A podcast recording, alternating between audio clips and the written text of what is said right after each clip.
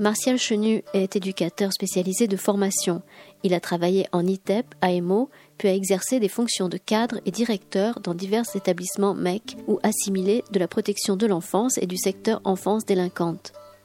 Militant et convaincu du décloisonnement institutionnel et des pratiques de réseau, Martial Chenu a publié de nombreux articles professionnels et collabore à la revue Lien social. Laurent Vialex, lui, a travaillé de nombreuses années dans une MEC et en milieu ouvert. Directeur aujourd'hui d'une MEC à Auch et d'un centre d'hébergement d'urgence, Laurent Vialex est impliqué dans le mouvement associatif comme correspondant de l'Uriops Occitanie dans le Gers. Vendredi 4 mai 2018, Martial Chenu et Laurent Vialex présentaient leur ouvrage intitulé Les mecs au cœur des évolutions de la protection de l'enfance, publié aux éditions RS. Bien, bonjour, euh, bonsoir à tous. Toutes nos excuses pour ce retard euh, lié à une circulation euh, très urbaine et pour un Gersois, c'est pas facile de s'adapter. Ceci étant dit, j'étais le premier arrivé. Hein. donc euh, bon, donc merci beaucoup pour votre présence et vous êtes bien nombreux. Je, je me présente, je m'appelle Laurent Vialex et je suis dans la codirection de l'ouvrage qu'on vous présente ce soir avec Martial Chenu, qui est à l'initiative de cet ouvrage, euh, dont je vais de suite lui passer la parole afin qu'il recontextualise un petit peu le pourquoi ce désir d'avoir écrit et pourquoi le choix d'avoir sollicité plusieurs auteurs. Certains sont présents ici ce soir, dont nous n'hésiterons pas, si c'est leurs chapitres qui euh, sont euh, évoqués, à vous tendre très, très, très cordialement le micro. Euh, donc nous, on va se présenter. Juste, juste pour moi, il euh, n'y a que des travailleurs sociaux ici présents ou pas? Non? Il doit y avoir des étudiants parce qu'il y a des jeunes. Voilà. Donc il n'y a pas que des travailleurs sociaux. Donc vous n'hésitez pas, si dans le jargon du travail social, on utilise un petit peu, un petit peu trop vous savez, ces barbarismes que l'on ne comprend pas, vous levez la main, vous dites, plus, ça veut dire quoi? Voilà, parce qu'on a des tics de langage qui font que on s'exprime assez naturellement en utilisant des acronymes et euh, même des fois les professionnels de la profession ne savent plus de quoi on parle. Martial Merci. Bonsoir à toutes et à tous et je vous prie de m'excuser, effectivement, j'ai remonté depuis euh, Saint-Cyprien à pied parce que c'était complètement bouché et que voilà, c'est une journée, ça arrive, on ne peut pas le changer. Je suis désolé, mais je vous prie de m'en excuser. Donc, euh, pour revenir sur euh, la question de cet ouvrage, donc il y a, trois ans, en gros, que m'est venue cette idée, euh, parce que je trouvais qu'il y avait beaucoup d'ouvrages qui, enfin, j'avais déjà écrit un chapitre dans un pan qui s'appelait les, les MEX, c'est-à-dire Maison d'enfants à caractère social la révolution en marche. Donc, euh, suite à ça, j'avais bien apprécié cet exercice et puis ce qui, s'était dit dans ce numéro. Mais je trouvais qu'il y avait eu d'autres ouvrages qui étaient sortis également et qu'on était un peu quand même dans euh, toujours euh, les, établissements tels qu'on on, aimerait qu'ils fonctionnent. voilà. C'est-à-dire un, peu dans l'idéal du dispositif. donc, je trouvais que euh, il fallait aller visiter les ateliers. C'était un peu mon propos, c'était ça, d'aller un peu visiter les ateliers, de voir ce qui se passe véritablement au jour le jour dans les maisons d'enfants à caractère social. C'est pas une sinécure, hein, ceux qui y travaillent le savent. Et moi, j'ai fait euh, quand même euh, quelques années dans, ces dispositifs. Donc voilà. Et on a, j'ai fait un plan d'ouvrage, etc., avec un certain nombre d'auteurs. Euh, qui ont changé, qui, certains ont abandonné, d'autres sont venus. Donc en fait, euh, tout ça a pris un certain temps et euh, donc je dis trois ans environ, hein, puisque Odile Barral qui avait accepté de faire la préface, et, je crois que c'est Fabienne Legris qui, qui ici présente donc, qui a été la première à rendre son, son, chapitre sur dans la, la, partie clinique. Et donc voilà, c'est un ouvrage collectif qui a essayé de, de visiter un petit peu les, choses au plus près. Alors, au niveau des politiques sociales, bien entendu, parce qu'il faut bien en parler, et, elles ont beaucoup changé depuis les lois de 75 qui avaient, fait, qui avaient consacré la sectorisation un petit peu des établissements et la spécialisation donc euh, il y a eu entre-temps la loi 2002 où on a vraiment euh, euh, essayé de mettre l'usager au centre des préoccupations, et ensuite la loi 2007 aussi où il était question d'adapter les dispositifs au plus près des besoins des usagers. Mais tout ça est toujours pareil, entre le dire et le faire, c'est compliqué. Donc, ensuite, se confronter au réel des établissements. Donc, quand Fabienne m'a rendu son travail, il s'intitulait S'orienter du réel et, euh, travailler avec l'impossible. Et donc j'ai trouvé que c'était effectivement exactement ce que je souhaitais comme axe transversal. Et on est parti là-dessus et tous les, tous les auteurs ont, ont pris cette direction aussi. C'est-à-dire que, en fait, euh, travailler avec l'impossible, on en parlera, et c'est pas moi qui en parlerai peut-être le mieux, mais euh, ça me semblait être effectivement la prise en compte du réel au jour le jour dans les établissements. Ça relève effectivement à des moments donnés de différents impossibles qui se croisent, ceux des, gens euh, dont on s'occupe et euh, des usagers en général. Les professionnels, c'est la même chose, euh, effectivement. et donc, on a pris cet axe et tout le monde s'est bien, comment dire, articulé à, ça. Et donc, euh, ça a donné. Euh, donc, je parlais des politiques sociales. Après, on a parlé du travail éducatif. Alors, on a réussi à attraper un éducateur qui, qui a écrit. Euh, parce que c'est compliqué. Il y en avait plusieurs qui s'étaient manifestés, mais il y en a qu'un qui a mené. Enfin, après, il y a une équipe, l'équipe de, transition à Toulouse, qui, qui, avait planché sur la réunion des colocataires.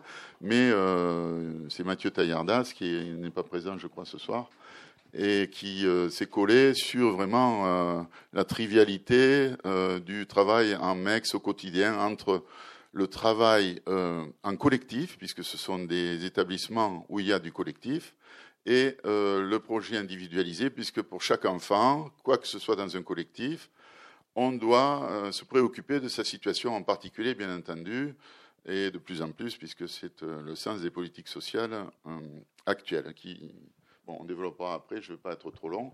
Ensuite, on a, parlé de la clinique. Donc, il y a, trois, auteurs qui ont illustré la clinique. C'est euh, Vincent Ladade, euh, Fabienne Legris et Wilfried Gontran qui nous, qui envoie le bonjour depuis Hanoï, puisqu'il il travaille maintenant euh, là-bas une partie de son temps pour former des personnes euh, à la psychanalyse, à la supervision, à faire un certain nombre de choses et euh, enfin, à faire avancer la situation des politiques sociales là-bas aussi.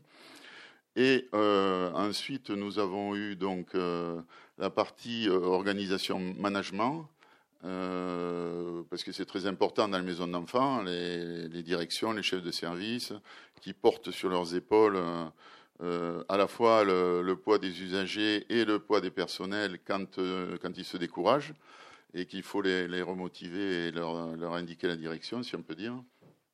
Et ensuite, nous avons, euh, nous avons fait un chapitre sur la formation, puisque beaucoup de choses ont changé, que ce soit dans la formation initiale ou dans la formation continue. Et nous avons terminé par euh, tout un registre, là, en fait toute une partie, avec des témoignages d'usagers. Alors une étude de Sylvie Malinowski qui doit être par là, voilà, aussi, euh, qui donc euh, a travaillé, elle vous, elle vous l'expliquera, sur des anciennes d'institutions et en croisant les données pour voir un petit peu qu'est-ce qui ressort de tout ça, notamment sur les, les jeunes qu'on dit incasables. Euh, puisque euh, c'était une formule qui était consacrée, qui tend à disparaître maintenant, puisqu'on envisage les choses un peu différemment. Mais à une époque, on parlait beaucoup des incasables, que, dont personne ne voulait hériter dans son établissement parce qu'ils mettaient la panique partout où ils arrivaient. Ensuite, euh, il y a effectivement Tony Zagaï, qui est un ancien d'institution, qui est arrivé par Laurent Vialex, donc, et qui est maintenant sorti d'affaires, qui est chef d'entreprise dans la région parisienne ou, qui travaille dans l'immobilier. En tout cas, je ne sais pas s'il est chef d'entreprise, mais il a peut-être sa petite boîte de, de conseils à l'immobilier. Et ensuite, le séminaire Saint-Simon, alors Marie Stassin, qui, est donc ici présente aussi avec nous ce soir, qui euh, témoigne du séminaire de Saint-Simon sur les anciens, puisque c'est un travail, elle va, l'expliquer tout à l'heure, qui a été fait à partir des, parcours comme ça euh, d'anciens qui étaient euh, confrontés un petit peu à, des gens qui les, qui les amenaient et aussi aux questions de, des personnes qui participaient à ce séminaire. Voilà. Voilà un peu, j'ai été peut-être un peu long. Donc, euh, pour parler de Laurent, parce que quand j'ai commencé, Laurent n'était pas dans, le, dans, la, course, si on peut dire. Je l'en avais parlé. Mais Laurent, on s'est rencontrés et ça, ça, a fondé une, amitié. Euh, et euh, comment on va dire une amitié qui, qui est productive, je trouve, euh, depuis de nombreuses années. Et on s'est rencontrés quand on était tous les deux directeurs de centres éducatifs renforcés, parce que ça, ça nous a moi, j'étais directeur pendant cinq ans, donc c'était la GOP, euh, ce qui est devenu l'ANDRAS. Le directeur général est là maintenant. Moi, j'ai été 20 ans à peu près euh, en, exercice dans différents établissements de l'ANDRAS. Voilà.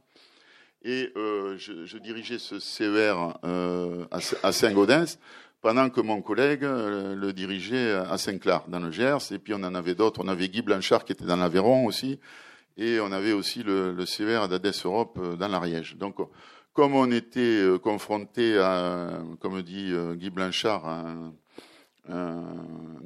objet euh, éducatif non identifié avec ces centres éducatifs renforcés, et qu'on était sur le pont du soir au matin et du matin au soir, on, avait, on avait constitué une petite cellule entre nous pour se partager nos soucis, faire avancer les questions qui nous semblaient devoir avancer, etc. Et on avait, euh, on a gardé de, cette époque une, solide coopération et, amitié. Donc, euh, euh, Laurent est venu me rejoindre pour co-diriger cet ouvrage, a amené beaucoup de, son intelligence, de son temps, de sa disponibilité, a amené aussi d'autres auteurs. Et au final, on a réussi à relever ce défi. Ça a pris un certain temps, comme dirait Fernand Reynaud, mais en tout cas, c'est fait. Voilà. Merci Martial, merci Laurent pour euh, ces propos introductifs. Alors mon rôle euh, aujourd'hui, c'est euh, d'être le discutant, de vous passer la parole, que l'ensemble des contributeurs ici présents puissent bien entendu discuter avec vous, vous interroger. Ouvrage qui est à votre disposition quand même. Il faut toujours parler de l'ouvrage. 20 euros, accessible à toutes les bourses et aux travailleurs sociaux, parce qu'il faut savoir que les salaires dans protection de l'enfance ne sont pas énormes, donc euh, vous avez bien fait avec les éditions RS le nécessaire pour qu'ils soient accessibles. C'est important. 300 pages. Euh, voilà, c'est important. 15 euh, contributeurs, contributrices. Commençons donc, comme on dit, par la surface, donc le fond en particulier. Pourquoi ce titre de l'impossible est dans la préface ou en tout cas dans les éléments dits d'introduction, vous dites quand même que c'est se confronter à l'impossible, vous le répétez plusieurs fois, euh, que vous êtes dans une toute-puissance, vous mettez des guillemets, mais je pense que les guillemets, on pourrait les supprimer. Vous dites que c'est impossible aux professionnels de pouvoir travailler parce que les politiques euh, sociales de notre pays sont contradictoires et que vous gérez en particulier eh bien, que des paradoxes, euh, qu'il faut en effet se questionner. Alors là, les questions reviennent sans cesse et vous dites, euh, première question, il faut bricoler, il faut faire un bricolage inventif. Euh, alors c'est quoi un bricolage inventif, Laurent, dans une, dans une MEX? Ah, ça commence par moi.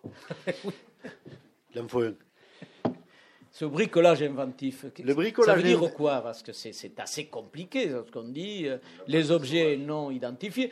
La préface de Madame Barral est assez intéressante également parce qu'elle connaît parfaitement la protection de l'enfance. Elle envoie, on pourrait dire, un coup de griffe au CEF, au Centre éducatif fermé, disant ça ne sert à rien, ça coûte très cher, il faut mettre le paquet dans les, dans les mecs, la protection. Voilà, c'est, ça veut dire soit il n'y a pas assez d'argent, soit la loi n'est pas faite correctement, soit le législateur ne comprend pas, soit les partenaires, c'est-à-dire nous, les professionnels, on ne sait pas expliquer ce que c'est exactement que la protection de l'enfance. Peut-être c'est cela le bricolage? Pour le grand public, c'est quoi protéger les enfants? Aujourd'hui, une chose est certaine, c'est que effectivement les structures sont soumises à des injonctions paradoxales en termes de politique publique. Quand on parle de bricolage quotidien, dans une période où euh, la normalisation euh, s'impose, le, le pré-contraint, le préfet, pas le chef du département, hein, mais est, euh, est devenu une norme. Travailler avec des gamins qui remettent tous les jours en question et qui viennent réinterroger tous les jours la fiabilité de la parole de l'adulte, c'est bricoler tous les jours un espace de rencontre entre lui et le professionnel. Nous n'avons pas de méthode, de, méthodologie qui dirait nous avons des champs référentiels théoriques, que ce soit la psychothérapie institutionnelle ou, euh, tout un tas de, théories qui ont été faites là-dessus. Mais les équipes sont confrontées tous les jours à la remise en question de leur travail et de, de la fiabilité de leur place. Et tous les jours, les inviter à réinventer le quotidien, c'est inviter à ne pas s'enfermer dans des réponses toutes faites, et c'est venir tester la fiabilité de sa parole vis-à-vis du jeune, parce que lui, il vient l'interroger, cette histoire-là. Donc tous les jours, c'est une invitation à recréer un espace de rencontre de mon point de vue. C'est ce que j'expliquerai en termes de bricolage. Il faut, faut, prendre le. Ah, pardon. Oui, c'est moi qui avais fait cette référence parce que ah c'est Lévi-Strauss dans La pensée sauvage qui effectivement dit que soit on part d'une pensée technocratique qui a tout planifié, puis ensuite on, trouve les moyens. Bon, quand, quand, on veut faire un pont, on, on, étudie la résistance des matériaux, l'implantation, etc., etc., la, la, vitesse du vent, que sais-je. Bon, et euh, le bricolage inventif, c'est faire avec les éléments disparates qu'on a à sa disposition plutôt que de, partir de, comment et, c'est ce que vient de dire effectivement Laurent, c'est-à-dire qu'on on prévoit des choses, elles sont chamboulées à chaque instant parce que vous voulez euh, faire tel, il arrive un accueil d'urgence, donc tout ce qui est euh, c'est pas un long fleuve tranquille au sens où euh, effectivement les choses se dérouleraient avec et puis c'est la vie, la vie de ces de ces gamins qui sont chahutés, chamboulés, qui qui surréagissent à, leurs problématiques, etc., etc. Enfin bon, s'il y en a d'autres qui veulent intervenir, parce qu'on n'est pas... C'est un ouvrage collectif, donc effectivement, tous ceux qui peuvent... Et vous vous, vous présentez, s'il vous plaît Oui, ben j'ai... Je remercie déjà Martial euh, Chenu de, de m'avoir euh, invité à, à, écrire euh, donc là deux deux textes sur la réunion des colocataires, donc dans une maison d'enfants à caractère social à, Toulouse qui s'appelle Transition, où on a pu un peu témoigner du dispositif de travail, euh, un dispositif de parole euh, avec des adolescents. Et puis euh, un texte sur la, question de, de, comment on fait avec les jeunes, tout simplement. Comment on fait avec un jeune en particulier. Et alors du coup, je, prenais la parole juste pour euh, rebondir sur cette question des paradoxes euh, dont, vous parliez, parce que euh, il me semble que le premier paradoxe qu'on rencontre lorsqu'on est travailleur social, mais quelle que soit la place à laquelle on est dans une maison d'enfants, hein, qu'on soit directeur, chef de service, éducateur, psychologue, etc.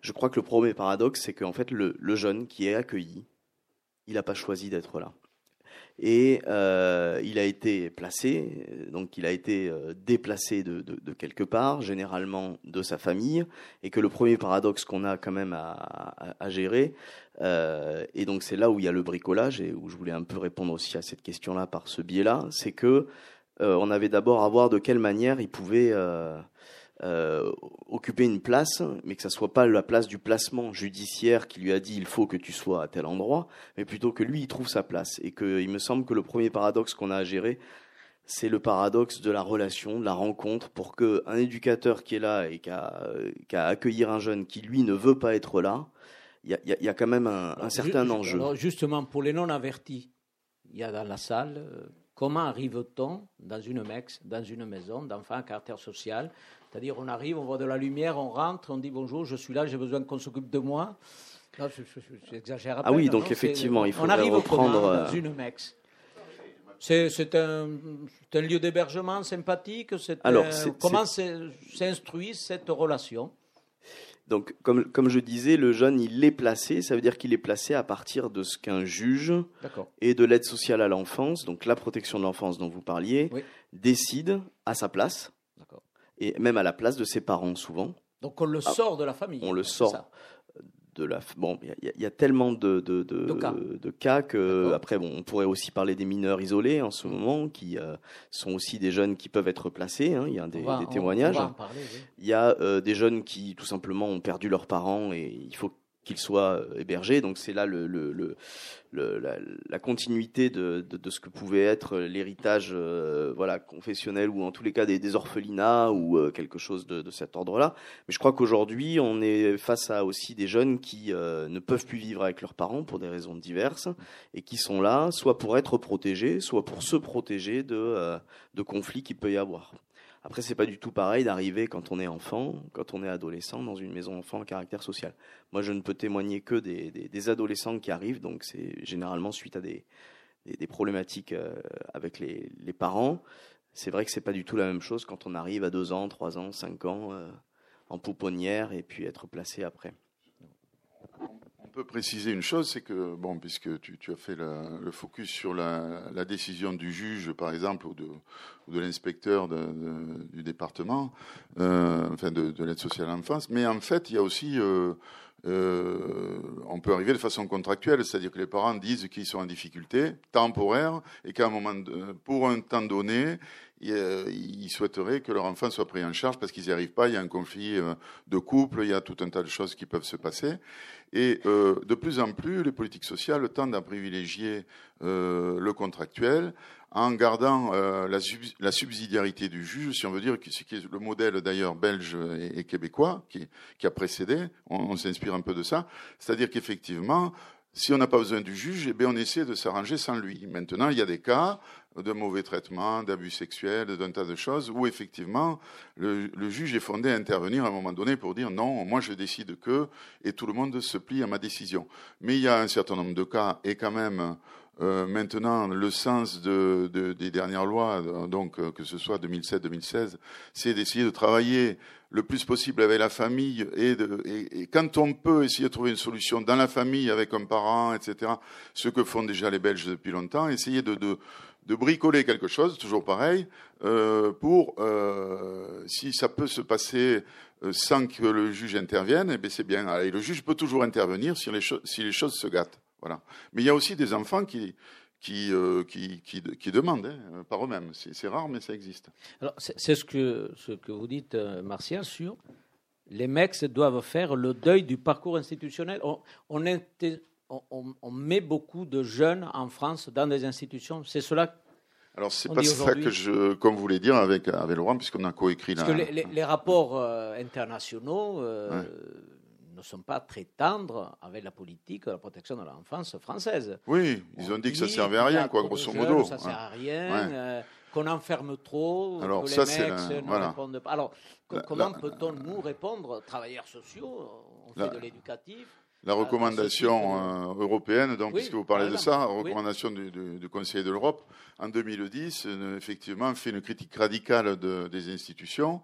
C'est le mouvement de la désinstitutionnalisation, mais pour des raisons qui sont occultées aussi, c'est pour des raisons financières, bien entendu, parce que euh, toutes ces institutions ont un coût, effectivement, et euh, elles, elles, prétendent, enfin, elles, elles montrent euh, en, en, dans leur façon de raisonner que ces institutions ne sont pas toujours respectueuses des droits des usagers, des familles, qu'elles sont surtout auto-centrées sur leur fonctionnement et leur, euh, leur pérennisation, et que finalement, il faudrait mieux, je, je prends une, une, métaphore un peu courte, il vaudrait mieux prendre les enfants, les mettre tous en famille d'accueil, payer les familles d'accueil le double de ce qu'elles sont, ça coûterait déjà beaucoup moins cher, et ils s'en sortiraient beaucoup mieux parce que quand ils vont dans une institution, ben, ils trouvent des jeunes qui font des bêtises, qui leur disent de venir avec eux, qui fument du shit. Alors ils rentrent, ils fumaient pas, et puis quand ils, au bout au bout d'un mois, ils, ils, se mettent à fumer du shit. Alors est-ce que voilà, par exemple, un, un, des exemples qui peut être cité, mais il y en a beaucoup d'autres. Or, en fait, euh, ce, cette, ce mouvement de désinstitutionnalisation, il est partout. Il est bon, il est pas, il est pour des bonnes et des mauvaises raisons.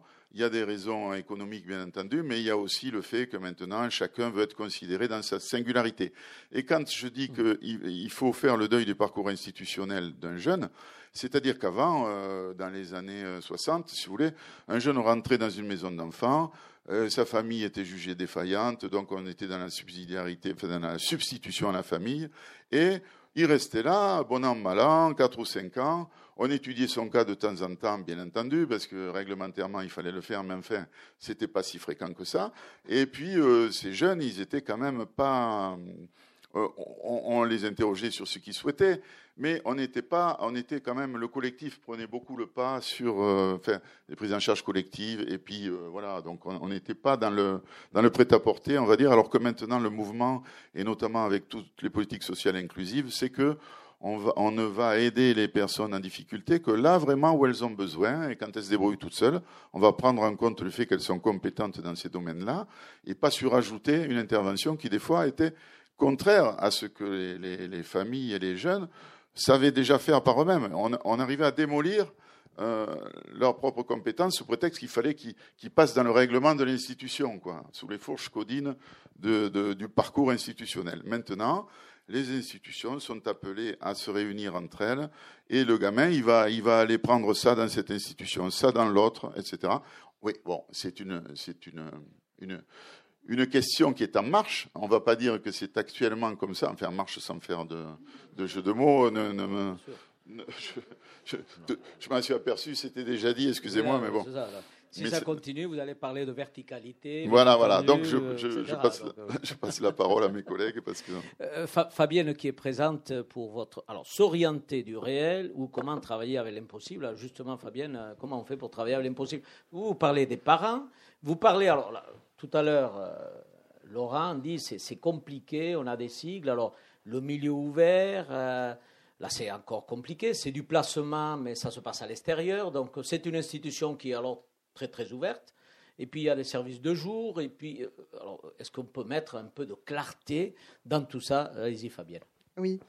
Euh, alors, euh, moi, mon, j'ai eu besoin de revenir sur ce parcours justement de MEX, milieu ouvert, AMO, et puis ce que j'ai rencontré après, parce que quand j'ai rencontré ce dispositif, donc service éducatif de jour, qui existe euh, dans toutes les maisons d'enfants à caractère social du Tarn depuis euh, la fin des années 90, j'ai rencontré, euh, pour reprendre un, terme de Martial, un, ovni. Je ne comprenais pas comment ça marchait. Je voyais des enfants qui venaient à la sortie de l'école euh, faire leurs devoirs, goûter. Euh, les parents croisaient les éducateurs. Alors je voyais les éducateurs qui croisaient des parents qu'ils avaient accompagnés il y a trois ans, qui leur amenaient le couscous pour le midi, qui se faisaient la bise, tout ça.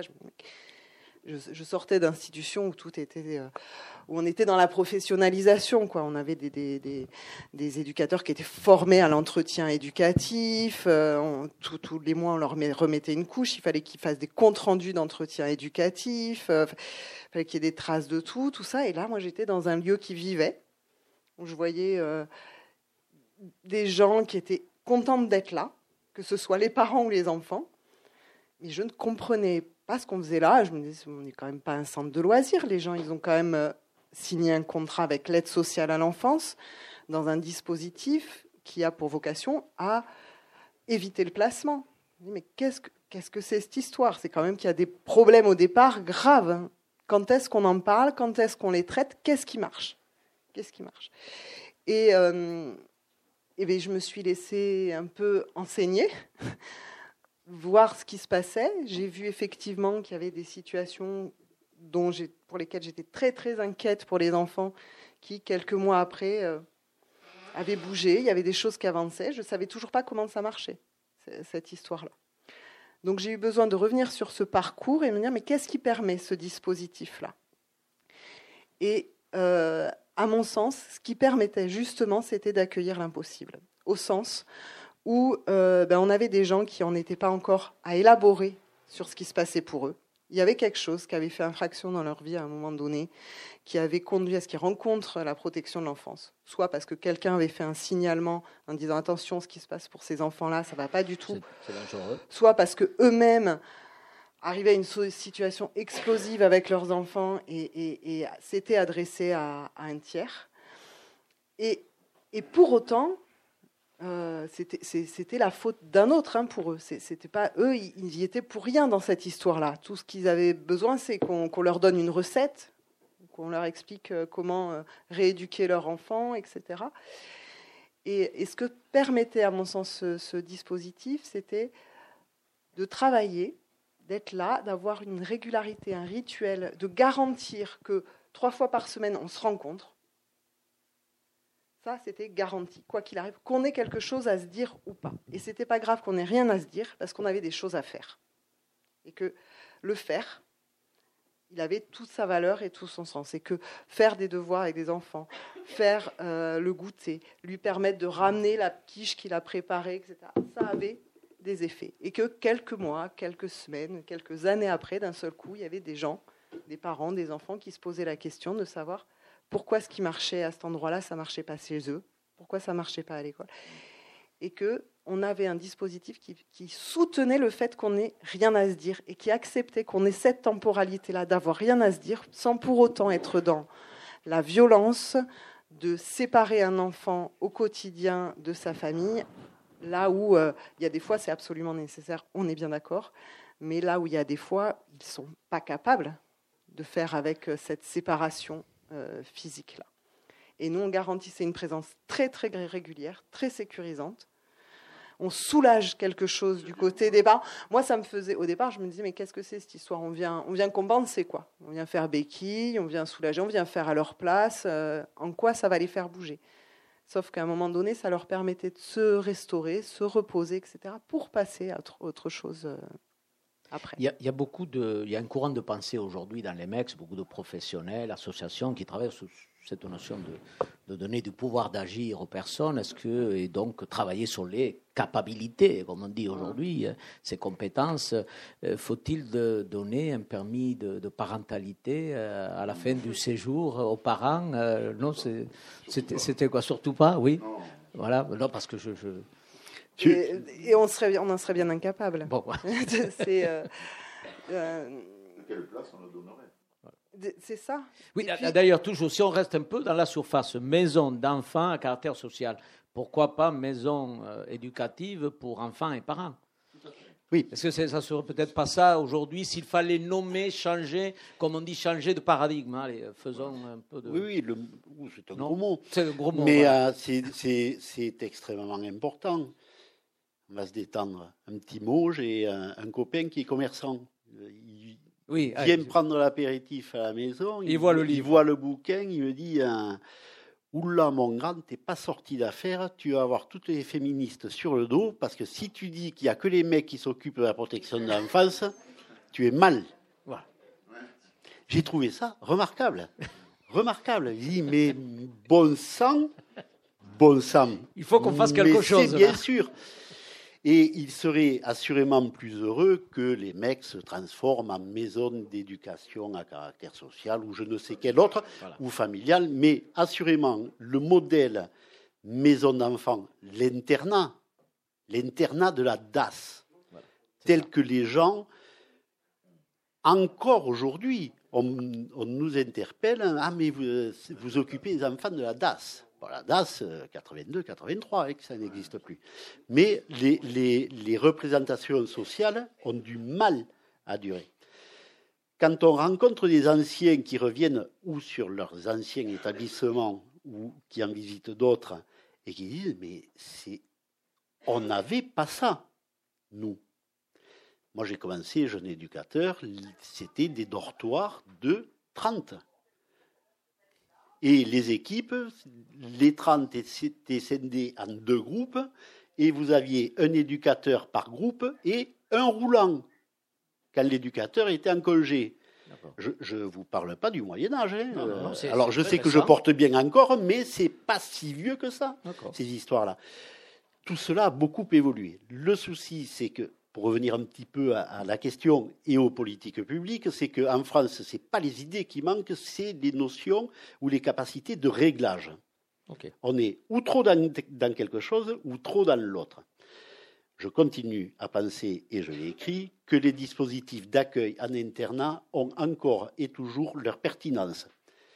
Je pense que réfléchir des dispositifs qui puissent offrir des prestations les plus adaptées sur le parcours d'un enfant est quelque chose d'intéressant. Mais à l'heure où nous, adultes, bien insérés et inscrits dans la société, nous demandons des guichets uniques parce que nous en avons marre de courir d'un endroit à un autre pour obtenir ce dont nous avons besoin. Quand on s'adresse à des familles qui sont en difficulté, voire carencées, leur demander de faire des choix dans des guichets multiples, il va falloir que le fléchage soit sacrément réfléchi. Voilà. Donc c'est qui est porteur et accompagnateur du projet. Sur, euh, on est allé avec euh, Laurent aux, journées des maisons d'enfants à Saint-Étienne récemment, là, fin, fin, du mois de mars. Et à la tribune est venue témoigner une dame, je pense que c'est ce qu'a dit Fabienne, euh, qui témoignait du fait qu'elle avait eu un suivi à domicile par un éducateur. Alors elle dit l'éducateur, il arrivait il, avec sa sacoche, déjà la sacoche, et il ouvrait son cahier et il me posait des questions, tout ça, et puis il notait tout ce que je disais. Donc moi je disais, je vais rien dire parce qu'il note tout, ça va partir chez le juge, etc. Elle était paniquée par rapport au fait qu'on prenne des notes. Après, elle disait, oui, mais votre fils, il écoute du rap, c'est pas bien, tout ça. Donc, il se sentait, euh, est-ce que vous pouvez éteindre la télé? Or, on le sait, il y a beaucoup de familles. Moi, j'ai moi-même travaillé en, action éducative en milieu ouvert à, l'ANRAS. À, l'époque, c'était pas l'ANRAS, c'était la, TPSF et, la GOP. Bon. Mais euh, on arrivait dans les familles, il y avait la télé allumée on, commençait à discuter. On demandait à la famille d'éteindre la télé, ils disaient plus rien. Parce que la télé avait une fonction de tiers. Euh, enfin, comment, ça déstressait. Il y avait autre chose qui se passait, parce que sinon on était dans une espèce de face-à-face, avec une position écrasante, parce qu'on était habillé comme je suis habillé aujourd'hui à peu près, avec un, cartable, un, cahier sur lequel on notait des choses. Et euh, donc cette position-là, la dame, elle a témoigné, elle a dit, moi, c'était, euh, on avait, on se sentait jugé, on se sentait pas aidé, et euh, en fait, mes enfants, ils étaient très méfiants vis-à-vis de l'éducateur, et ça pouvait pas, ça pouvait pas fonctionner. Quand elle a été au service de jour, elle explique qu'elle a montré comment elle faisait la tarte, elle, euh, au poivron ou je ne sais pas quoi, l'éducatrice, et ils étaient les deux dans le moule à tarte, dans les, mains dans la pâte de, la tarte, et là, l'éducatrice pouvait reprendre euh, la gamine qui faisait des bêtises, la maman se sentait pas menacée. Parce que l'éducatrice, elle était en train de faire quelque chose avec elle. Et euh, comment on va dire Il y avait des êtres humains aussi, au-delà des fonctions et de la séparation des fonctions, qu'on a beaucoup dit jusqu'à une certaine époque, il faut garder la distance avec l'usager, ceci, cela. Maintenant, Roland Janvier a écrit d'ailleurs ce chapitre-là euh, le lieu du, euh, le lieu, les mecs, le lieu du faire ensemble. Voilà, c'est le nouveau euh, paradigme. Bon, et, et avec l'environnement aussi, c'est-à-dire que, comme va l'expliquer Laurent ou d'autres, la, MEX, elle sert aussi pour le centre de loisirs, pour telle activité dans le village, etc. Quoi. Voilà. les, les, maisons sont très ouvertes. Sylvie Les maisons ne sont pas closes, c'est ce que. Voilà, c'est ça. Elles sont, elles sont ouvertes. Sylvie, votre, votre contribution des parcours limite de l'action éducative, alors là, les incasables, c'est pas très beau. Hein, alors on a des jeunes, on dit des personnes, l'usager c'est pas déjà très beau. Hein. Alors usager, bénéficiaire, euh, vraiment. Euh, alors, alors vous, vous, y allez, euh, incasable, alors multiples difficultés. Voilà, personne ne veut ces gens-là. Alors on sert à quoi nous les travailleurs sociaux si personne n'en veut?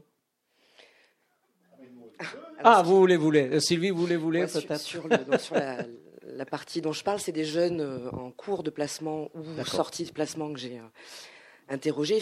Et finalement, ils disent qu'on sert à des choses.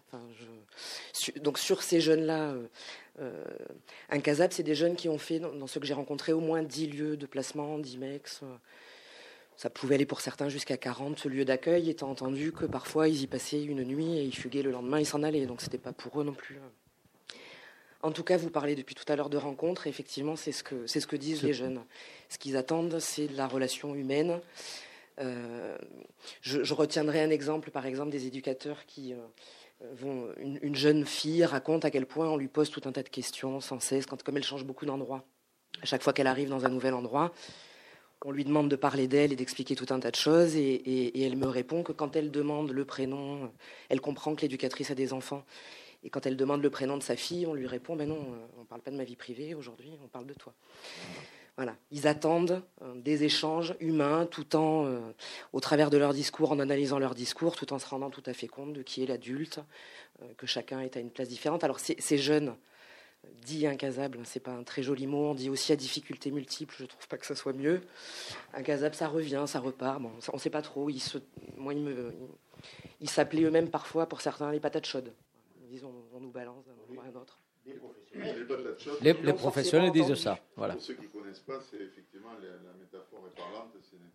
on la tient un petit moment et puis on la passe parce que on la tient un peu et puis on la passe aux voisins parce qu'elle commence à nous brûler les mains.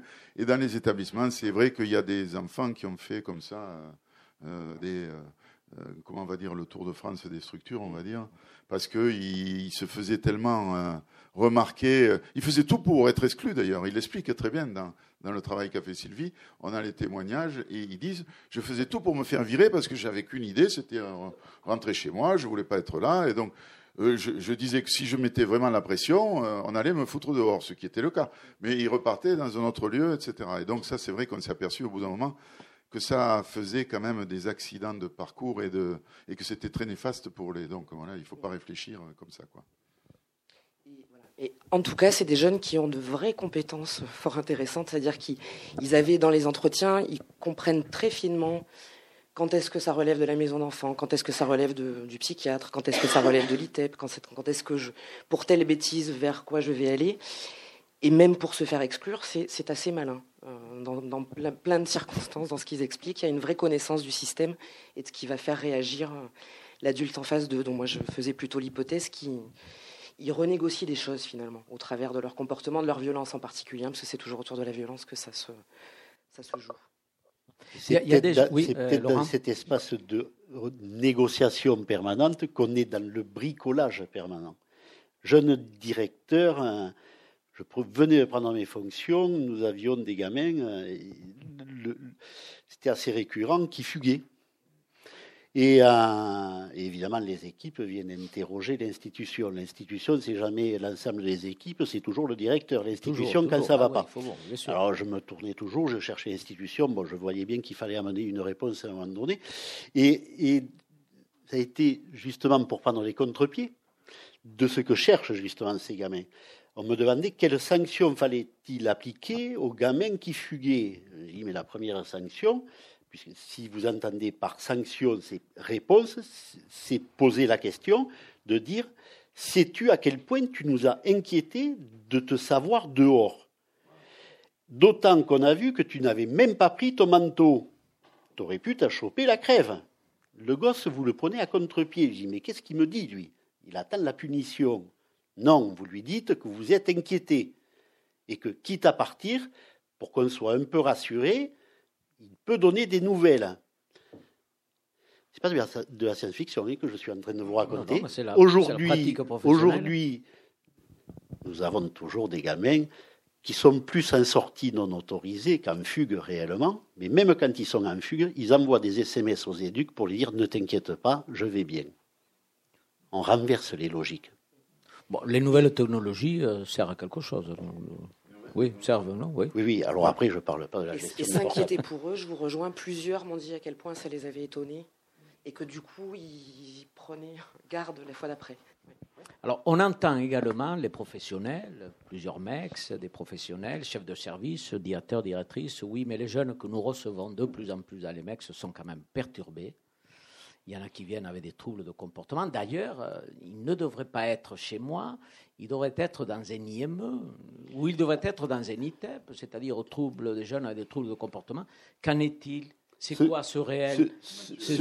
Où en, sommes-nous? ce, qui est certainement vrai pour certains, jeune éducateur, on prenait des gamins de la région parisienne et de l'hôpital Bicêtre qui étaient dans des gros troubles de, du comportement, alors que nous n'étions qu'une maison d'enfants à caractère social. Le fait, le fait est tout de même qu'aujourd'hui, l'AMEX se situe dans des parcours au bout de la chaîne, et là où le gamin a été viré de partout, il atterrit. Il atterrit quand, même, atterrit quand même là. Ce qui n'est pas un problème en soi, si ce n'est des moyens dont nous disposons pour pouvoir répondre euh, aux, besoins de l'enfant. Si moi j'ai un prix de journée d'ITEP, je peux embaucher un, psychiatre, et, un plateau, et un plateau technique, un plateau technique pour le faire. Parce que moi, il y a quelque chose. Je peux comprendre qu'un enfant ait des besoins différents, mais ça ne fait pas pour autant, dans le temps, des, des enfants différents. Les problématiques d'un enfant qui a été abusé par euh, son père ou son beau-père, il y a 20 ans ou aujourd'hui, restent les problématiques d'un enfant agressé sexuellement. Aujourd'hui, nous sommes quand même le petit dernier port dans lequel ils peuvent atterrir et avec qui les parcours et les dispositifs, on dit mais on ne l'abandonne pas complètement, on va le prendre une heure ou deux par semaine au sein de l'ITEP et vous faites le reste. Euh, une expérience, oui, Mathieu Oui, alors je, me levais, comme ça je m'adresse directement à vous aussi. Euh, oui, alors effectivement, ces jeunes que, vous, dont vous parlez, on, les a, on les a toujours eus, ces nouveaux c'est pas publics. Ces nouveaux publics, pourquoi ah, on les appelle comme ça, nouveaux publics On les a toujours eus, ce sont des enfants qui, présentent des comportements euh, perturbés et perturbants, puisque les troubles du comportement, euh, c'est un terme qui ne veut pas dire grand-chose, si ce n'est que on parle de symptomatologie et, pas de, et pas de, psychopathologie. Euh, donc concrètement, c'est des enfants qui, euh, qui, euh, ben, qui posent problème aux institutions, et pas qu'aux institutions sociales que sont les maisons d'enfants à caractère social, mais aussi aux, aux, ITEP, pour ne citer que cela, puisque je peux vous en parler assez facilement, puisque j'ai été encore il y a peu responsable d'unité en ITEP pendant sept ans. Euh, Institut thérapeutique, éducatif et pédagogique. Donc, voilà, c'est un établissement qui propose euh, du soin à des enfants qui, euh, qui ont du mal à s'inscrire dans des apprentissages scolaires, etc., etc., pour ne citer que ça. alors, concrètement, il faut savoir que les ITEP ont des difficultés majeures avec des enfants que l'on accueille aussi à MEX. Sauf que eux, ils ont la possibilité de les euh, mettre à pied temporairement. En gros, de les écarter du collectif ITEP, de l'institution, etc. Ce que peut pas faire une MEX, puisqu'on est sur des mesures de protection de l'enfance, ce qui veut dire qu'on ne peut pas les envoyer à droite à gauche aussi facilement. Euh, donc il faut qu'on se les coltine. Alors, euh, aujourd'hui, on en a. ils sont mieux identifiés parce qu'ils bénéficient de notifications MDPH maison d'enfants, euh, maison départementale euh, pour la personne handicapée, donc ce qui leur permet de bénéficier d'une prise en charge soignante de type ITEP euh, et autres. donc ils sont identifiés. ça c'est bien parce qu'on peut les compter. Et quand on en a trop sur un collectif, on se dit, bon, ça suffit, 3 pour 10, c'est déjà assez. On, va se détendre et puis on va prendre des enfants normaux, des publics cibles. ça, c'est quand on a le choix. mais souvent, on ne l'a pas, parce que ces enfants, ils nous arrivent avec euh, leurs manifestations symptomatiques, et puis on se rend compte que ce pas des manifestations symptomatiques d'adolescents classiques, c'est un peu plus profond, c'est un peu plus compliqué, et ça demande un peu plus de, de, mobilisation de professionnels de, de, disciplines multiples et variées. Donc on se les coltine et euh, ben ça produit des difficultés bien sûr parce que ce qu'on nous on propose à ces enfants-là c'est du collectif, vous l'aurez compris, du collectif en journée, du collectif en soirée, du collectif pendant la nuit et que c'est des enfants qui ont des troubles de la relation. Alors, du collectif à des troubles de la relation, c'est pas toujours tip top. Donc, forcément, quand on a du mal avec soi-même, on a du mal avec les autres. Quand on a du mal avec les autres, ça, ça pète un peu de, tous les côtés. Euh, donc, on les a. Donc, c'est ce qui nous amène à, à, penser qu'aujourd'hui, les mecs, c'est un peu des, des, des, patateries. Voilà. Pas les restaurants, hein, des, des lieux où on trouve des patates chaudes et des incasables. Alors moi, ça ne me dérange pas trop le terme incasable parce que pour moi, ce sont des enfants qui, ne rentrent pas dans les cases, dans les cases qu'on leur propose, que ce soit en MEX, en, ITEP ou, ailleurs, mais ce sont des enfants qui ont une place dans plusieurs cases. Et, c'est tout l'intérêt aujourd'hui euh, de parvenir à travailler ensemble. Euh, parce que ces enfants ont des besoins euh, auxquels une maison d'enfants ne peut pas répondre totalement, ce qui fait qu'on est incomplet.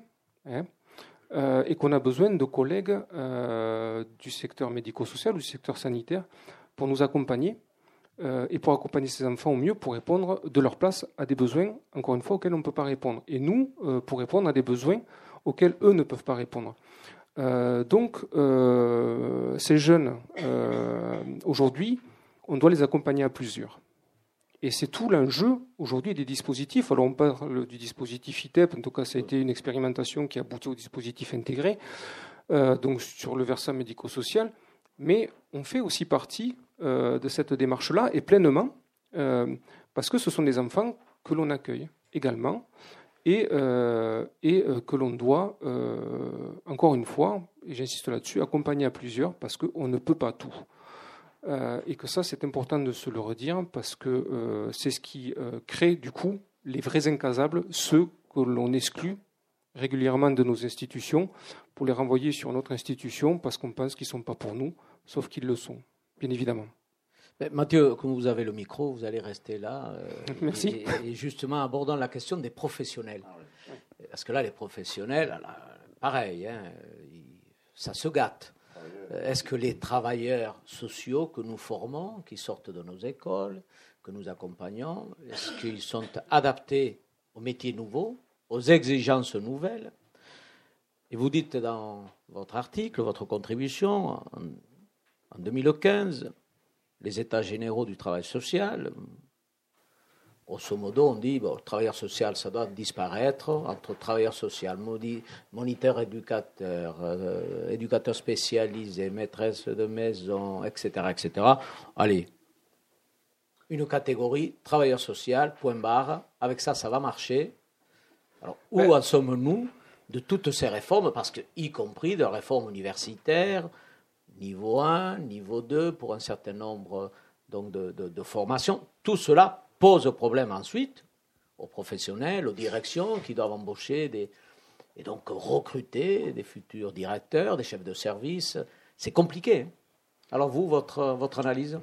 Alors, ça rejoint un peu ce que, ce que je viens de dire, c'est que euh, aujourd'hui, on mesure à quel point les institutions euh, doivent travailler ensemble et, à quel point euh, elles sont incomplètes.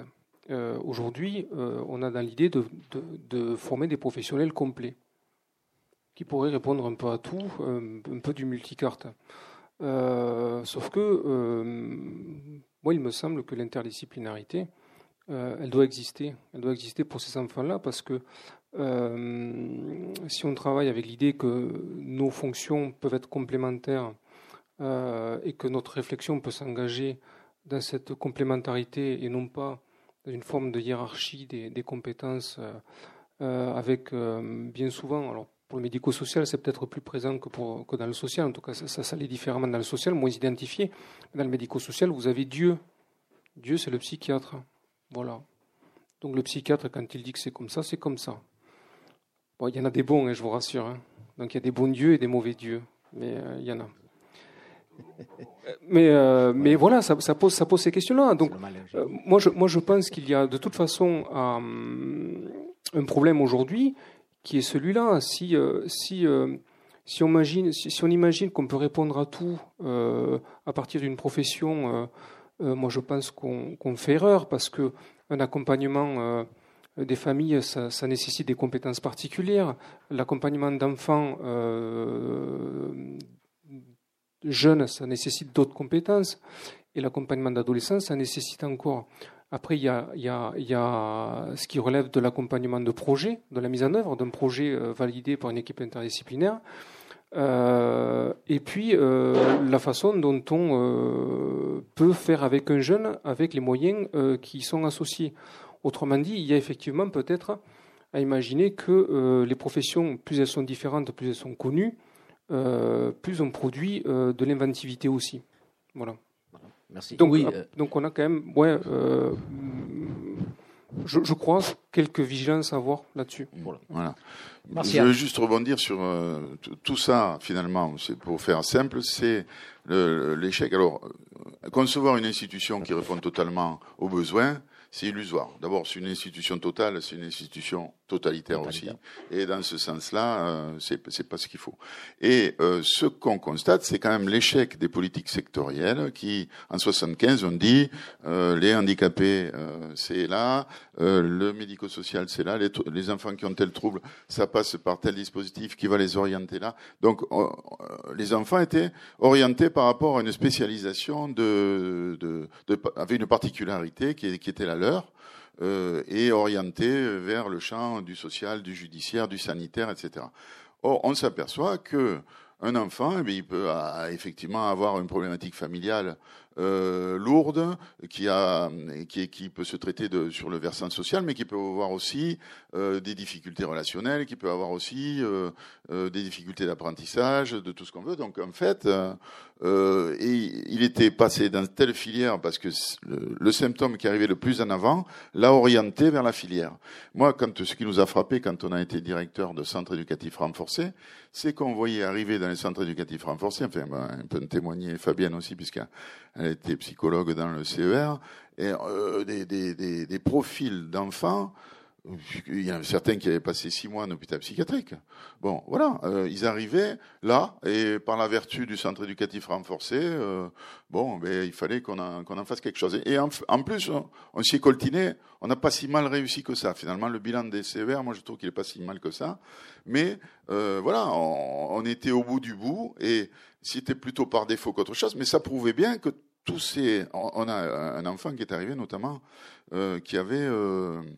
Euh, un appareil dentaire qui avait été fait à un moment donné parce qu'il était tombé de scooter. Alors on lui avait mis des bagues, etc. Ces bagues, alors il était dans une institution classique et ces bagues, elles, avaient, elles auraient dû être enlevées au bout de trois mois, six mois. Mais les éducateurs et les, les équipes étaient polarisés par d'autres choses, les, les, les, agitations des enfants, ceci, cela. Ça a traîné, ça a traîné. Ça faisait deux ans, il avait les chairs qui avaient recouvert les bagues. Il a fallu lui faire une anesthésie générale à l'hôpital pour euh, lui enlever ses bagues. Et en plus, comme c'était un enfant turbulent, dès qu'il a, l'infirmière est venue voir si dans la salle de réveil, et quand il a vu l'infirmière se pencher sur lui, il a mis un coup de poing parce qu'il était tellement réactif. Il s'est dit qu'est-ce qu'elle me veut celle-là? Donc, euh, on a été appelé pour récupérer euh, récupérer, rapidement. récupérer rapidement le patient qui venait de se réveiller. Mais pour dire que euh, voilà des choses qui se sont passées parce que euh, ce gamin, euh, pour des raisons X, Y, il avait fugué, il avait été exclu d'un établissement. Le suivi médical n'avait pas, avait pas suivi. Et pendant la période où il était au sévère, c'est-à-dire il avait passé des années dans des institutions classiques, et pendant les trois mois que durait euh, la prise en charge en centre éducatif renforcé, on avait identifié cette problématique et on l'a traitée. Et déjà, c'était un grand pas pour lui parce que, bon, voilà, bon, ses problèmes n'étaient pas résolus avec ça. Mais, euh, voilà, ce que je, peux dire, c'est que euh, de mettre ses enfants dans les cases et les filières dans les politiques sociales sectorielles, ça a été un échec globalement. Ça coûtait très cher, effectivement. C'était administrativement cohérent parce qu'on avait euh, tel équipement qui correspondait à tel établissement, qui correspondait à telle symptomatologie des jeunes accueillis en IME. Il y avait tel, tel type de personnel dans un institut de rééducation, et maintenant ITEP, il y avait tel type de personnel. Dans les maisons d'enfants à caractère social, il y avait des éducateurs, un chef de service un directeur, et, et, et basta, une assistante sociale dans, dans, le meilleur des cas. Mais euh, après, il n'y avait pas de psychiatre, de, donc on se débrouillait. Là aussi, bricolage inventif, on se débrouillait avec les moyens du bord. Et on a adressé, au, au lieu de le faire euh, passer le jeune euh, du couloir A vers le couloir B de l'établissement pour qu'il aille voir l'orthophoniste qui travaillait dans l'établissement, mais dans le couloir d'à côté, et retourner chez son institutrice qui était dans le couloir C, nous, on, sortait avec le jeune de l'établissement, on allait euh, voir une orthophoniste en libéral, on allait voir euh, l'orthodontiste, l'ophtalmo et tout ça, et finalement, on faisait... Euh, du réseau avant l'heure, quoi. C'est-à-dire qu'effectivement, c'est ce que dit. Euh, on faisait du dispositif avant l'heure. C'est ce que Voilà, c'est ce que développait euh, Laurent Vialex, qui est intervenu à, aux Journées Mex, et il, a, il, a, expliqué que finalement, on, avait déjà, on le faisait depuis longtemps. Dans les... je, vais revenir sur nos questions de verbatim parce que dans l'article ici, un des contributeurs dit le mot prendre en charge, et tu viens de dire la prise en charge dure deux mois, six mois, etc. Et vous dites non, il faut supprimer ce terme de prise en charge parce que c'est plutôt accompagnement. Mais Laurent, accompagnement, on accompagne tout maintenant. Encore, alors c'est quoi? Alors Prise en charge et accompagnement. Alors c'est quoi? Quelle est la différence? Il y en a. il y en a une? Quelle est sa nature? alors pour Dans quelle catégorie Alors pour moi, elle est très importante. Ah. et ce que je vais répondre s'inscrit dans, dans, ce que vient de dire Martial. Quand on prend une charge sur le dos, on a un fardeau. Voilà. L'accompagnement, c'est déterminer une trajectoire qu'on peut faire ensemble, le faire avec, puisqu'il était interrogé aussi quelque part la qualification des, professionnels et autres. Euh, des histoires comme les bagues recouvertes ou euh, un gamin pris en, accompagné ou pris en charge, pour le coup, dans une famille d'accueil et qu'on accueille en service d'accueil d'urgence à l'âge de 17 ans, au bout de trois jours, on dit mais le gamin est psychotique. Personne ne l'avait repéré dans les 17 ans de ce gamin. En trois jours, les équipes ont dit mais il, y a, se nous, passe quelque chose. nous avons un vrai souci. Voilà. Bon, après, quand il a commencé à se tailler le, les, mains avec les ciseaux et autres, ça a été le bras de combat. Mais ce gamin, on parle des turbulents. Il nous interpelle les turbulents. Mais il y a les silencieux. Il y a ce qu'on oublie. Il y a ce qu'on oublie.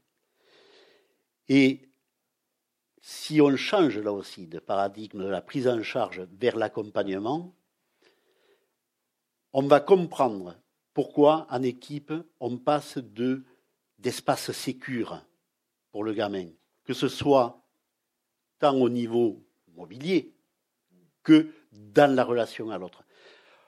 On va pouvoir travailler sur la notion du prendre soin, non pas au sens médical, mais au sens de l'altérité. Du care, oui, ça, oui, oui, ça fait plus intelligent. Alors, mais altérité, c'est quand même mieux. Hein, mais, puisque ce la mot pratique de l'altérité, voilà. ce mot existe en français et je le trouve absolument magnifique. Euh, les travailleurs sociaux allemands, euh, ils font leurs humanités. Euh, ils, travaillent, ils travaillent le champ sociologique, philosophique et, et autres. C'est peut-être pas un mal que de faire des humanités ou ces humanités avant de pouvoir être dans un accompagnement humaniste envers des, des, des, petits bonhommes qui sont bien cassés. Donc, oui, je milite assez. C'est pas une vue de l'esprit sur faire attention à dire nous faisons de l'accompagnement que des prises en charge. S'il fallait euh, monter l'institution idéale, la MEX idéale, Laurent.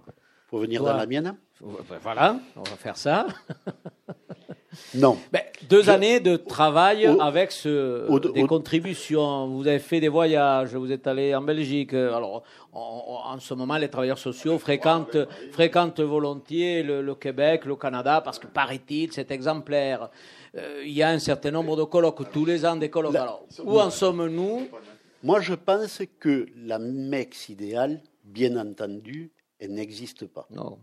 Ou en tout cas, celle, que tu, celle dont tu rêves.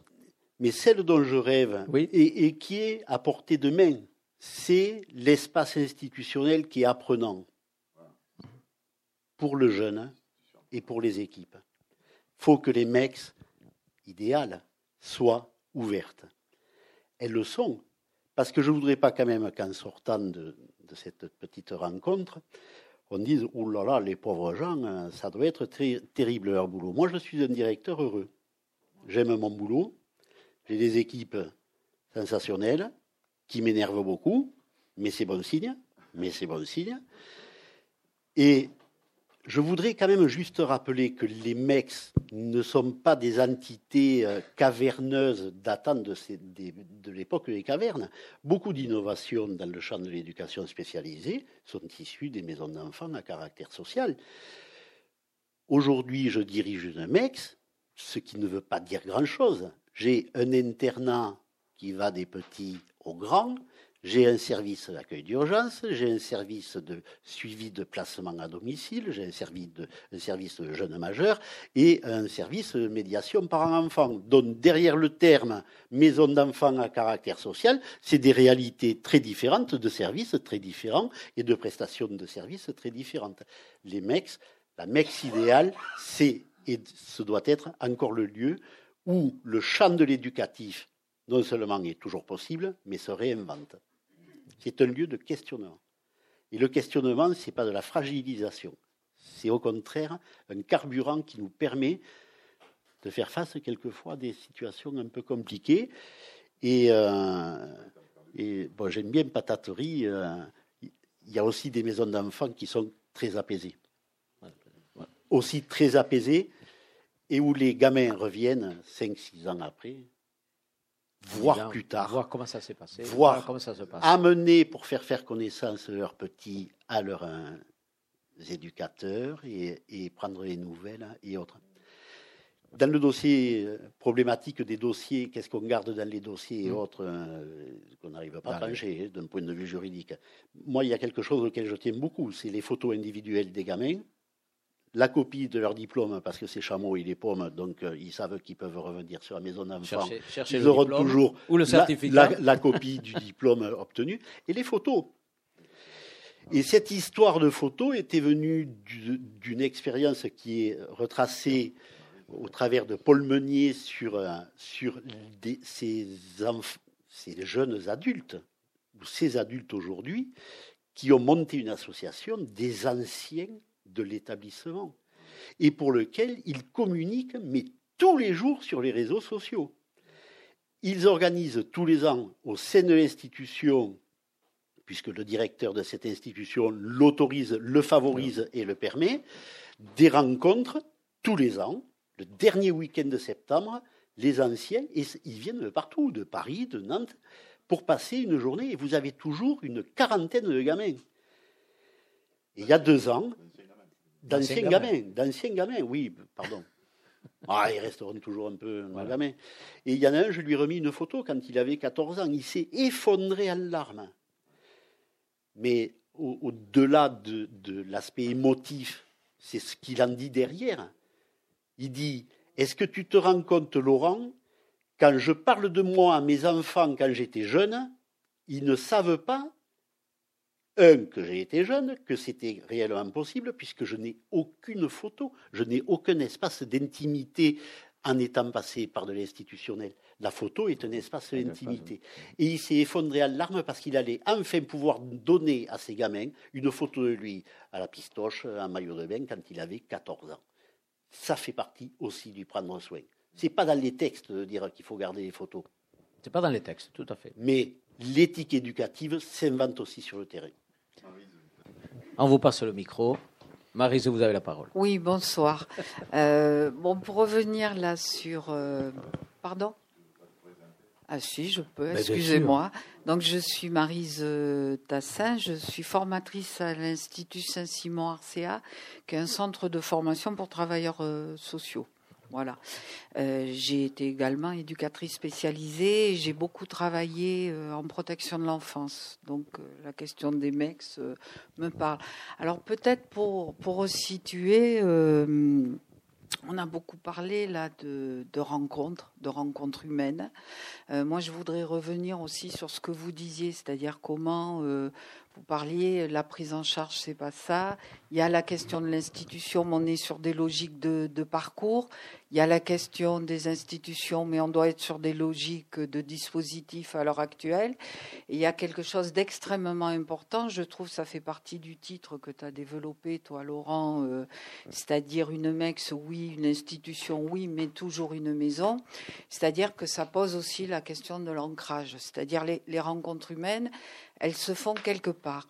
Alors à l'Institut euh, Saint-Simon, on a travaillé, on a des, groupes de réflexion, des groupes, enfin des groupes recherche, et on a ça s'inscrit, on a parlé des patates chaudes, des ingazables, etc. C'est-à-dire, on a accompagné à un moment donné des équipes qui travaillaient en centre éducatif renforcé. C'est comme ça qu'on s'est rencontrés euh, également, Laurent et, euh, et Martial Chenu. Et on a, on a été beaucoup interrogé sur ces gamins, sur ces enfants, adolescents, qui mettent à mal les institutions. Et c'est vrai que ça nous a beaucoup interrogés. Et donc, on, a, on, a, on avait créé un premier séminaire sur euh, une réflexion pluriprofessionnelle, pluri-institutionnelle, etc., autour de ces enfants pour comprendre effectivement qu'est-ce qui fait que dans certaines institutions, ces mêmes enfants vont pouvoir être apaisés et rester, et qu'est-ce qui fait qu'à un moment donné, ces enfants-là mettent à mal les systèmes institutionnels qui vont les accueillir parce qu'ils sont exclus quelque part, mais qui vont également les exclure pour les mêmes raisons pour lesquelles ils les avaient accueillis. Et donc, par rapport à ça, bien sûr, euh, dans tout ce qu'on a pu travailler, on a vu comment il était nécessaire de désarticuler ces logiques institutionnelles, et ça renvoie à ce que disaient les collègues, de pouvoir travailler avec des enfants qui vont être accueillis en MEX à un moment donné, en CER s'il y a eu un délit, en, pédopsie, euh, etc. Bon. Et donc, euh, on, a, on a proposé un séminaire qu'on a mené avec Rémi Puello euh, euh, pendant plusieurs années sur les parcours de, de ces enfants. Et suite à ces années-là, on s'est dit, mais finalement, qu'est-ce qu'on fait? Quelle prise en compte on a aussi des, des anciens personnes qui ont été accueillies dans ces, accueillies dans ces nouveaux lieux.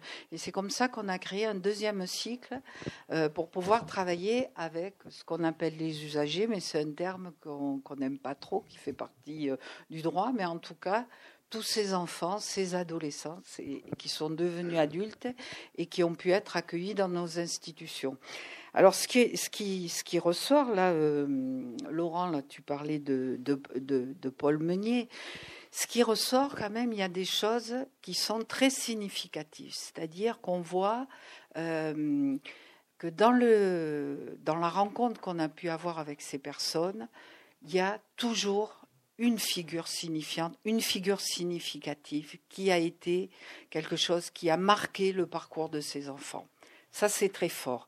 Et ce qu'on ressort, euh, enfin, ce, qu'on voit apparaître aussi, c'est que dans cette figure, euh, dans cette figure significative, c'est la question du tenir, c'est la question de l'intention, la question euh, du prendre soin, qui reste très fort, c'est-à-dire d'une préoccupation qu'a eue une personne, qui a été là et qui a tenu, et aussi, quelque chose qui est très important, c'est aussi des personnes qui n'ont pas toujours été que dans du face-à-face. C'est-à-dire, ce sont des personnes, ça je tiens à le dire parce qu'on l'a vu de manière euh, importante, on parlait de la question du faire avec et la question du côte à côte. Enfin, ça n'a pas été dit comme ça.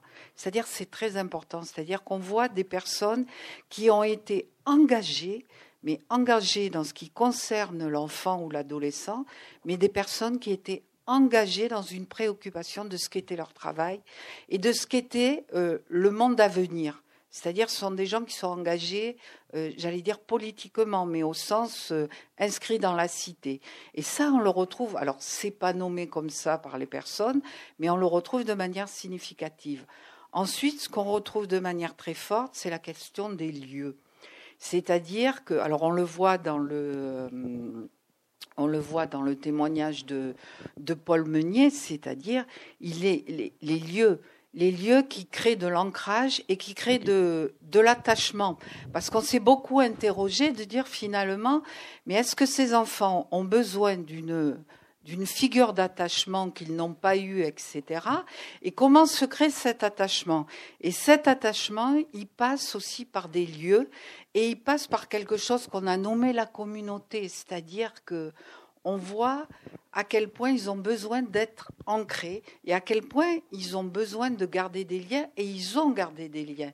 Il y a quelque chose aussi qui s'est créé de l'ordre d'une fraternité entre les enfants, les ados qui sont aussi passés par ces institutions-là.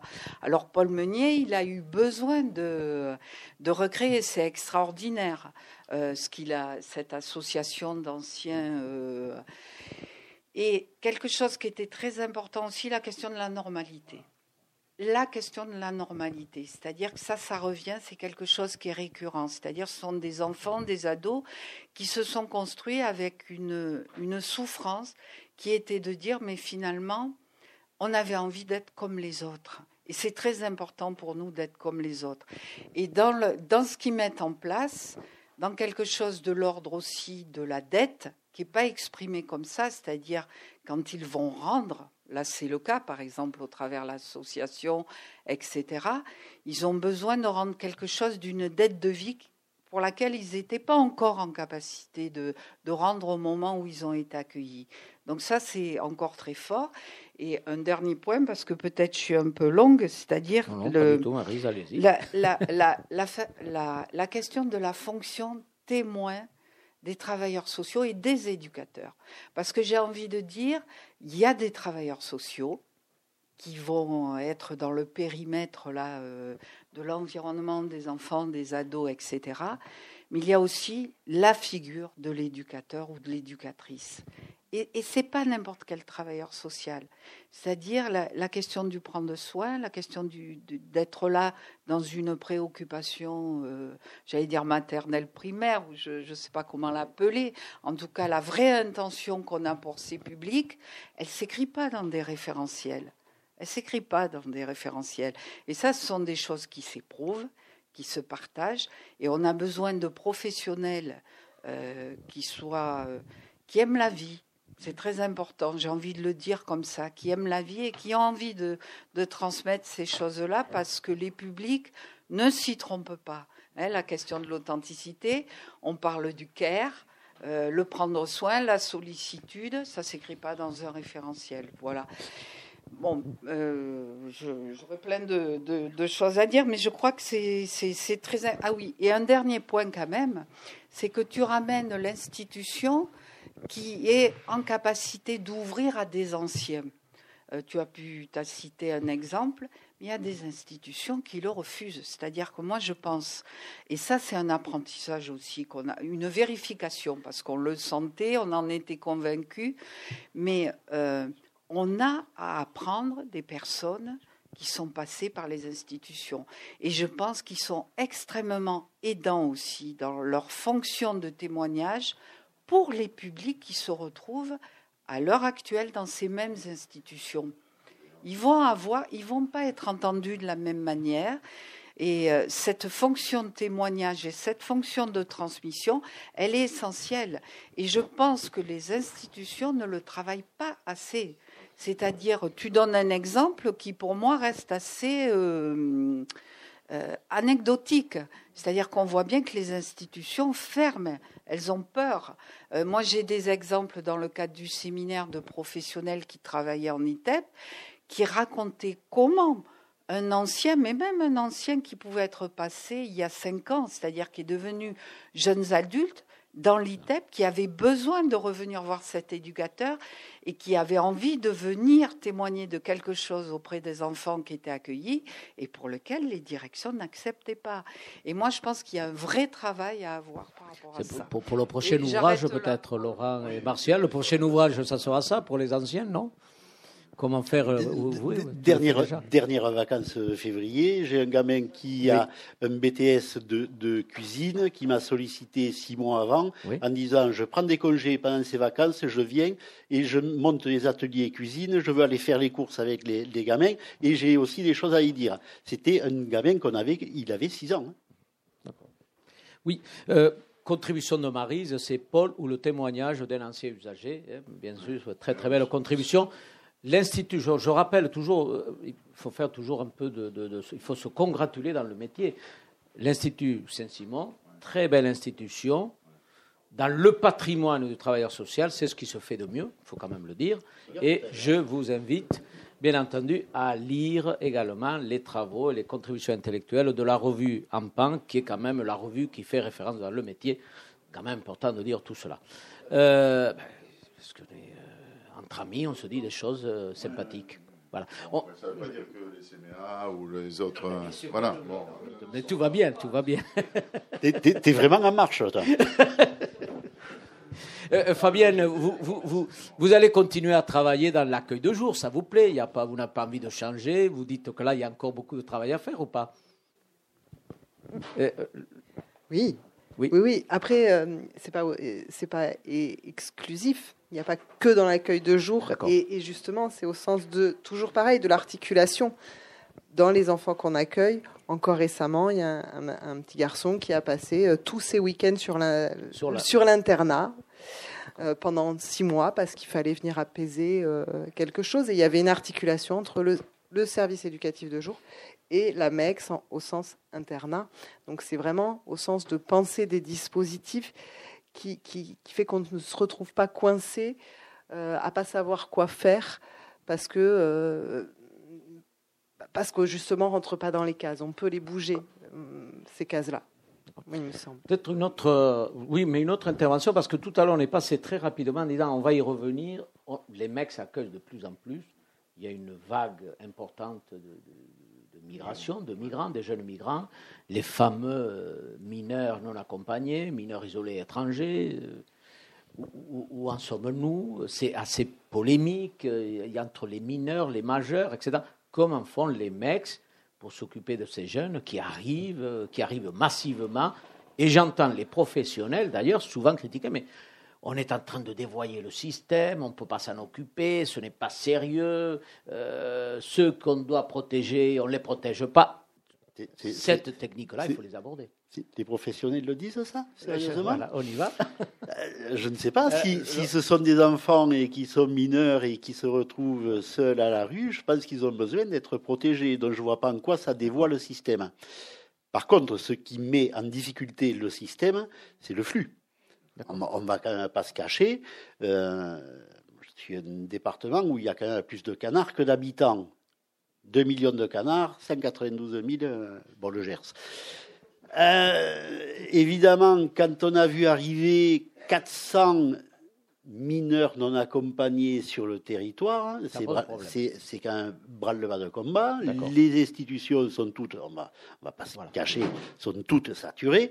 Donc, il faut bien mettre en place des dispositifs pour répondre aux besoins, aux besoins de, de ces gosses.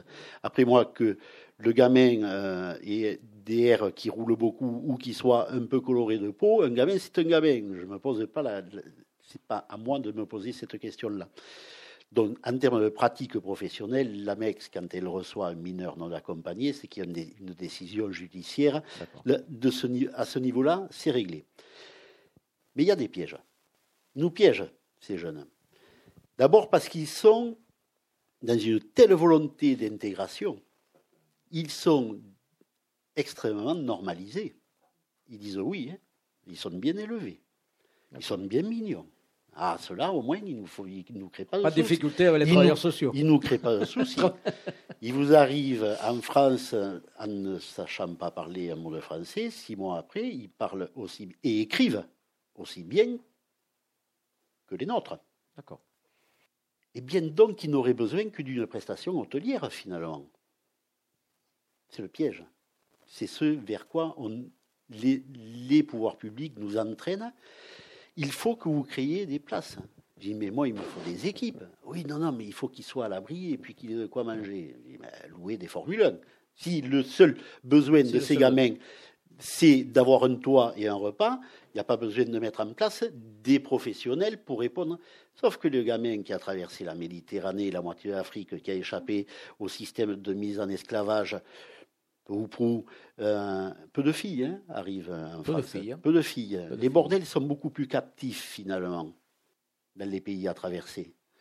C'est une vraie, quand même, vraie question qu'il faut prendre quand même très sérieusement en, compte. Donc, l'établissement que je dirige, bien sûr, a aujourd'hui euh, des accueils de MNA et je suis sollicité, on y a répondu favorablement, pour augmenter notre capacité d'accueil de 15 places sur un dispositif euh, adossé, là en l'occurrence, sur le dispositif d'accompagnement des jeunes majeurs, puisqu'on va pouvoir les mettre en appartement et autres. Mais il nécessite autant d'attention et de soins que, les, autres.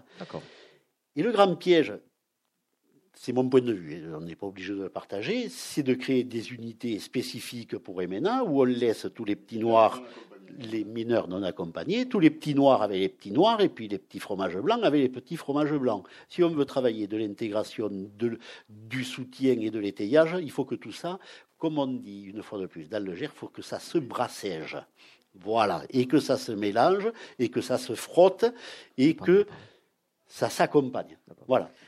Peut-être le témoignage d'un des contributeurs sur le, sur le MNA, euh, pour votre, votre bah, pratique aujourd'hui. Si, vous voulez, oui. Bah alors, euh, donc, dans la maison d'enfants euh, où je travaille, on accueille des jeunes entre 12 et, on va dire, 19 ans. Euh, et on accueille un tiers, on va dire, de euh, mineurs non accompagnés qui arrivent d'Afrique, qui arrivent du Bangladesh ou voilà, en, en majorité.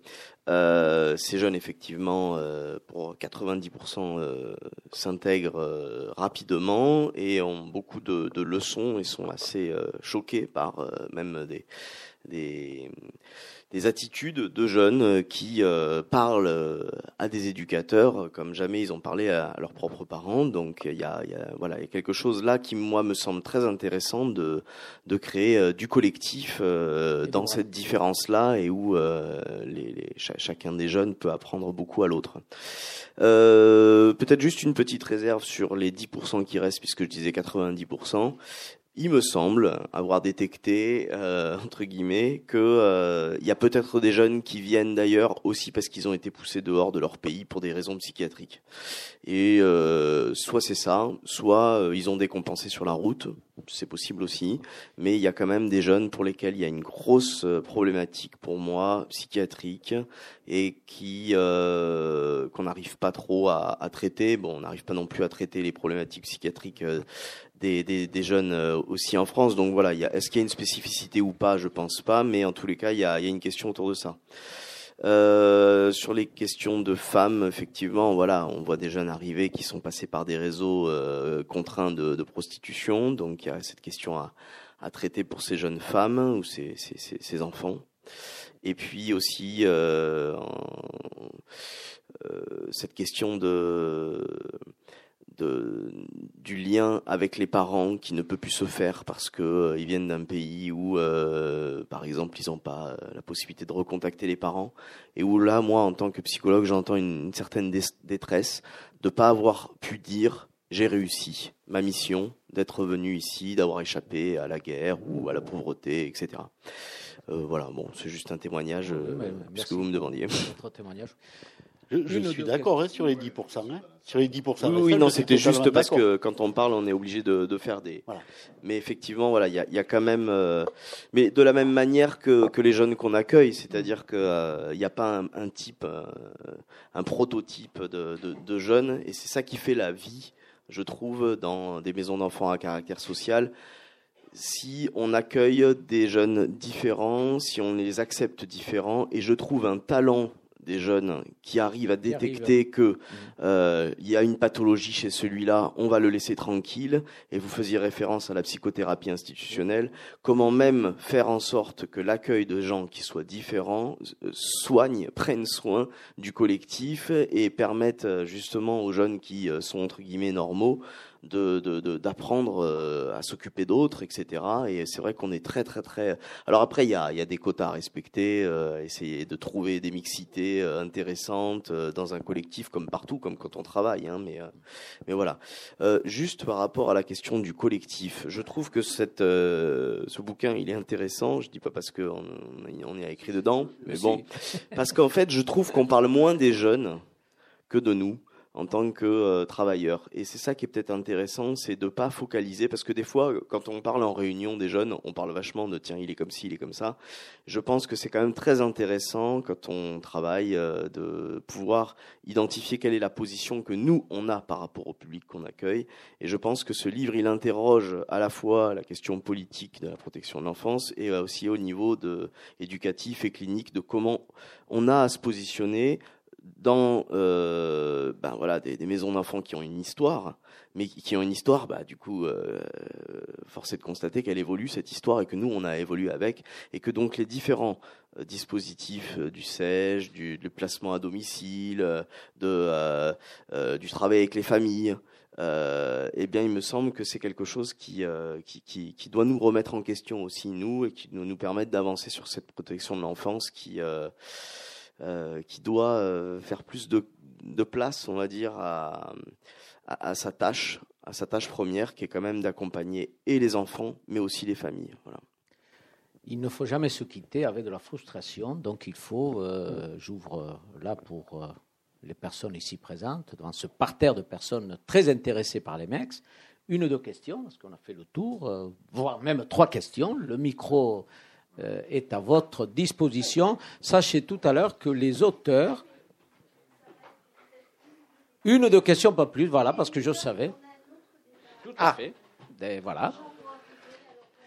Donc des questions précise et concise. Voilà, une question, une ou deux questions, pas plus. Et ensuite, les auteurs, les contributeurs pourront dédicacer euh, l'ouvrage et vous mettre un petit mot. voilà.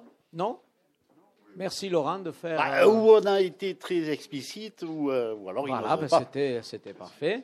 Ben, ben, il faut, on, va, on va conclure. Martial, tu fais la conclusion. Donc une invitation à lire l'ouvrage, bien sûr. oui, en tout cas, euh, comme euh, je pense que c'est un ouvrage, euh, ce qu'a dit, ce qu'a dit Vincent me, semble tout à fait emblématique de la façon dont on s'est situé dans cet ouvrage, c'est-à-dire que ça interroge autant la position du professionnel que la position des enfants, des familles, etc., du, et du, de l'institution et des politiques sociales. Et c'est ça, je crois qu'on a, on a à se situer euh, d'une certaine façon euh, euh, avec. Alors, cet ouvrage regroupe des professionnels engagés. Je ne sais pas si on peut encore employer ce terme parce que maintenant. je crois qu'il faut l'employer. il faut le dire. Bon, mais parce que ça peut faire peur à certains. C'est-à-dire que maintenant où tout est un peu aseptisé, où on a la, folie mesurante avec toutes les évaluations, les, il faut rentrer dans les cases, il faut etc. Nous, on a tendance à sortir un peu des cases aussi. Enfin, moi, le premier, ça, enfin, il y en a qui me connaissent bien, qui le savent. Ma mère présente ici, par exemple. Mais euh, on a cette, cette facilité à, à sortir de, de, de, des cases pour euh, essayer de, de de toujours euh, se questionner, améliorer. Euh, voilà, euh, c'est un chantier qui est toujours renouvelé. C'est pour ça que ce livre ne, n'assène pas de vérité. Ce livre ne, prétend pas euh, clore le débat, au contraire, mais, mais l'ouvrir euh, sur euh, effectivement cette question de, de l'humanité. On est les passeurs d'humanité, voilà. Il y, a, il y, a, un autre ouvrage en préparation, Laurent. Oui, alors ça y est. On peut dévoiler quelques, pistes peut-être? On, a deux, on a deux idées. Ces paroles d'éduc, mais il va falloir les capturer, pour, capturer, les capturer pour, pour qu'ils nous écrivent des choses et euh, ensuite Parole d'usager aussi, mais qui soit un, un ouvrage qui soit euh, tout entier consacré à des parcours de vie d'usager. Voilà. Bien. Merci à Ombre Blanche, merci de votre présence. Merci beaucoup. Et euh, bien entendu, l'EMEX, édition RS. Merci beaucoup.